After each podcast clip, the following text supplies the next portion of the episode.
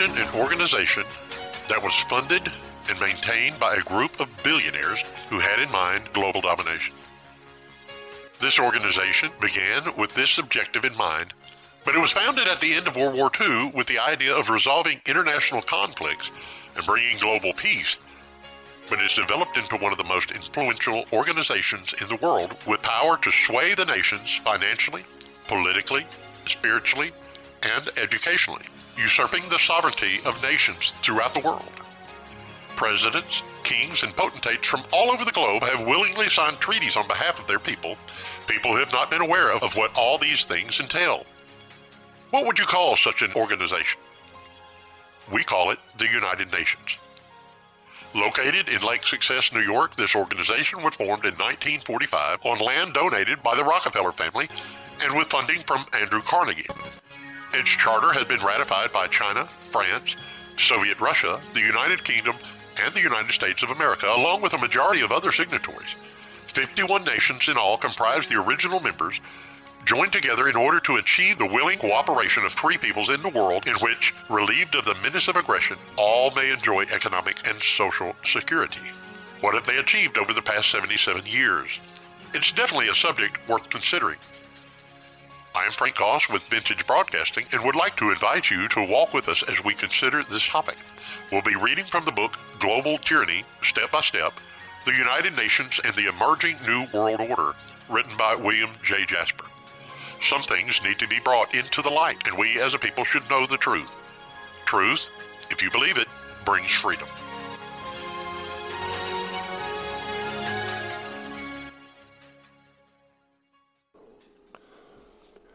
History is a sad tale of a world spinning out of control.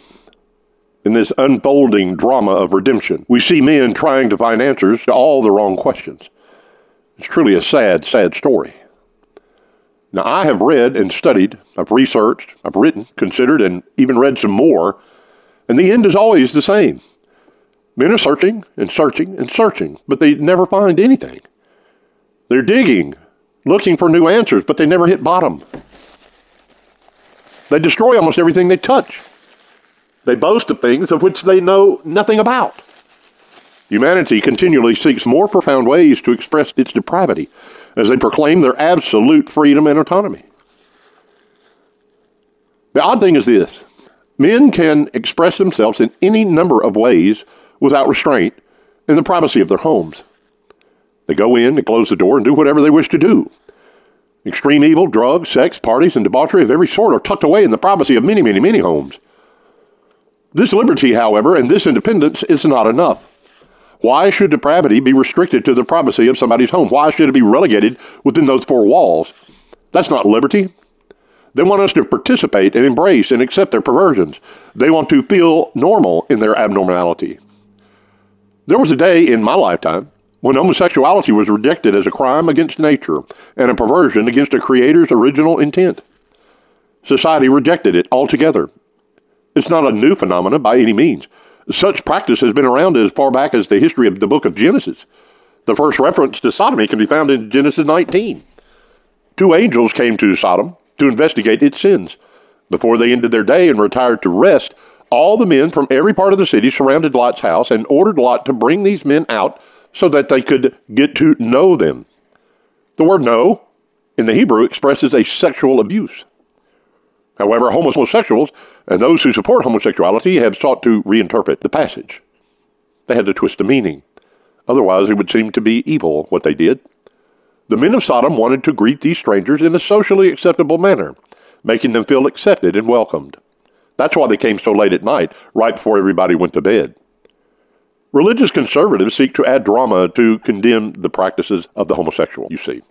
Religion must be quashed, in their opinion. It must be silenced and eliminated. It's so bigoted. To the LGBT movement, any Christian faith is anathema. There was a day in my lifetime when lying to Congress was punishable, and people went to prison. They lost their positions and they were put to shame. But not today.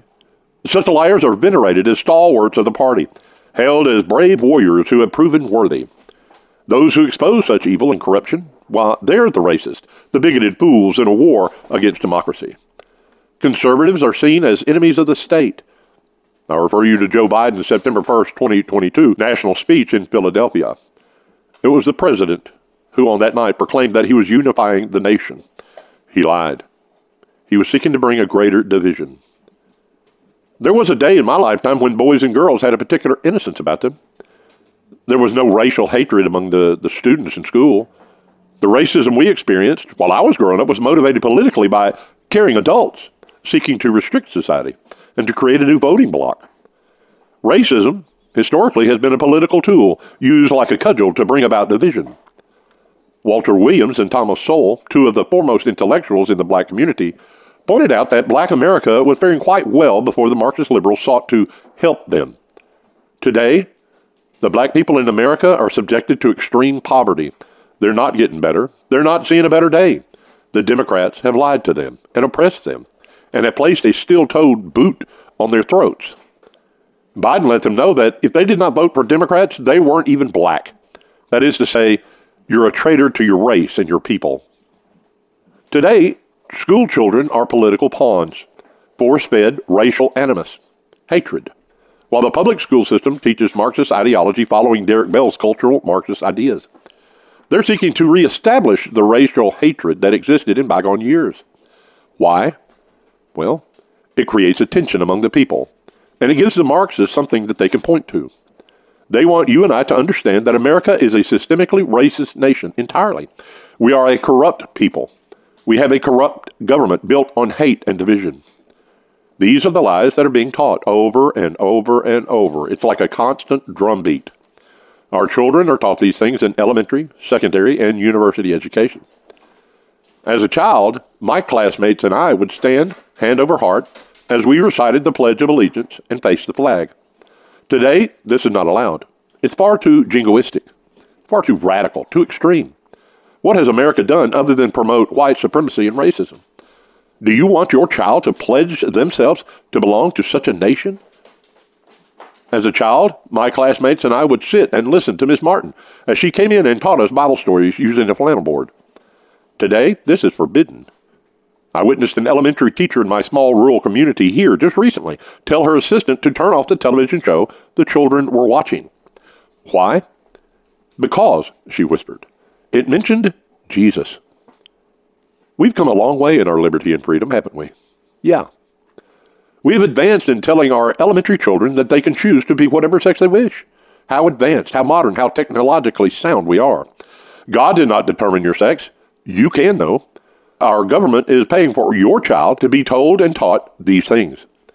They're being encouraged to mutilate their genitals at an age when they can't even decide what two pairs of socks they should wear.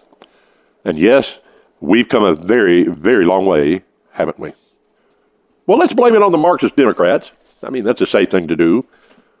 But wait, listen very carefully. You, know, you won't hear many staunch, upright Republicans raising the roof over these things. The United States government is composed of Marxist Democrats with a fixed agenda and a weak kneed, unorganized Republican Party with no synchronized plan. They're afraid of being called bigots and racist or upsetting the status quo while they all jockey for a position within the establishment. My generation was taught if you worked hard, studied, and focused, you could achieve whatever you wanted.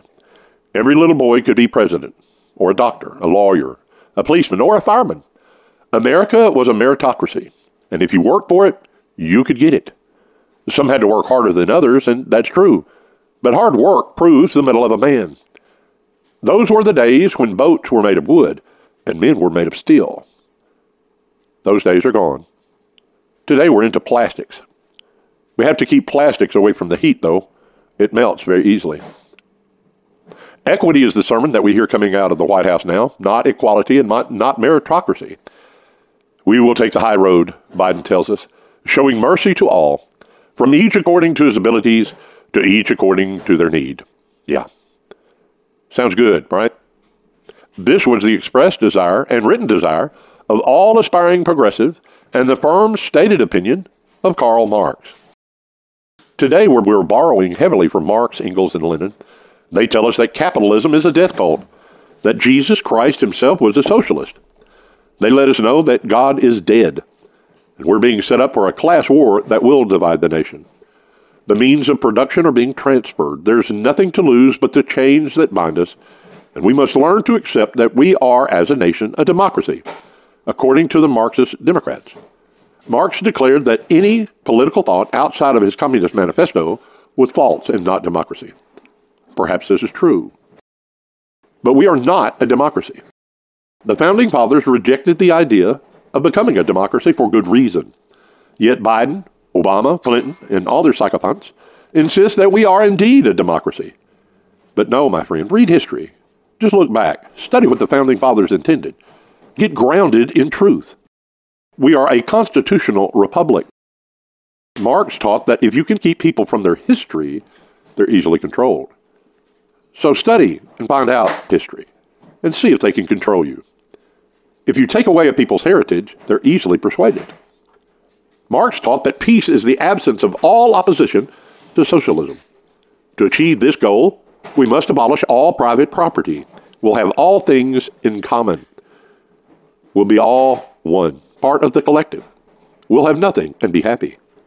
The democratic concept of man is false because it is Christian, according to Karl Marx. The democratic idea holds that each man is a sovereign, a sovereign being. Marx said that's an illusion, a dream, and a postulate of Christianity. And it was his stated desire to dethrone God and destroy capitalism. He first saw the prerequisite for happiness for the people was the abolition of religion altogether. Religion, according to Karl Marx, is the opium of the masses. Now, you can read all this, step back and think, scratch your head, and realize hey, this guy was a true friend of American values and a real supporter of our Judeo Christian values, wasn't he? And if you think that way, I've got uh, oceanfront property in Arizona.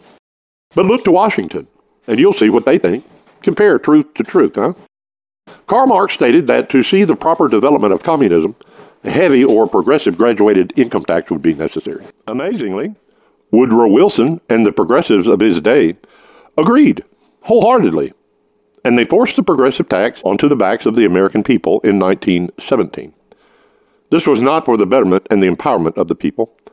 It was a strict move that granted excessive power to the federal government and placed a chokehold on the people.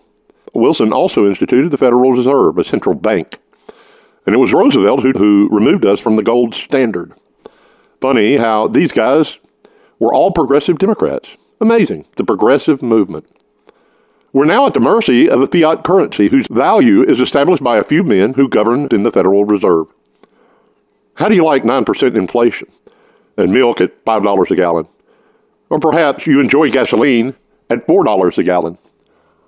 Taxes are on the way up and big government is coming back. Today, sky high mortgage rates are back in place. And China is breathing down our neck while North Korea is threatening with long range missiles. My oh my, how they're doing such a wonderful job. Our government is paying billions upon billions upon billions of dollars to prop up a totalitarian Marxist regime in the Ukraine. Not to mention that our elections are a joke throughout the world, filled with corruption like that in Panama or Venezuela. History is a sad tale of the world spinning out of control, of men trying to find answers to all their wrong questions. It truly is a sad, sad story. Hello, this is Frank Goss with Vintage Broadcasting. It's been a distinct privilege to provide for you, our listeners, a fact filled historical perspective on public education in the United States through our podcast, John Dewey's Dumb Down of the American Mind, as well as considering the definite decline we're facing in our culture with global Marxism from the top down. The research and the facts are quite revealing and, in many cases, stunning. If you or your organization would like us to speak to your group, please contact us at vintagebroadcasting2020 at gmail.com. That's vintage broadcasting 2020 at gmail.com or call 606 776 3845.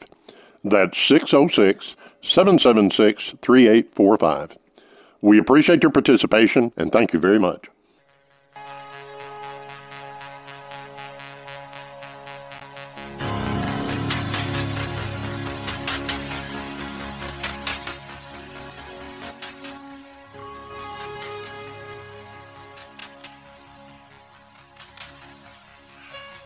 Us again as we continue with our series, Global Tyranny Step by Step.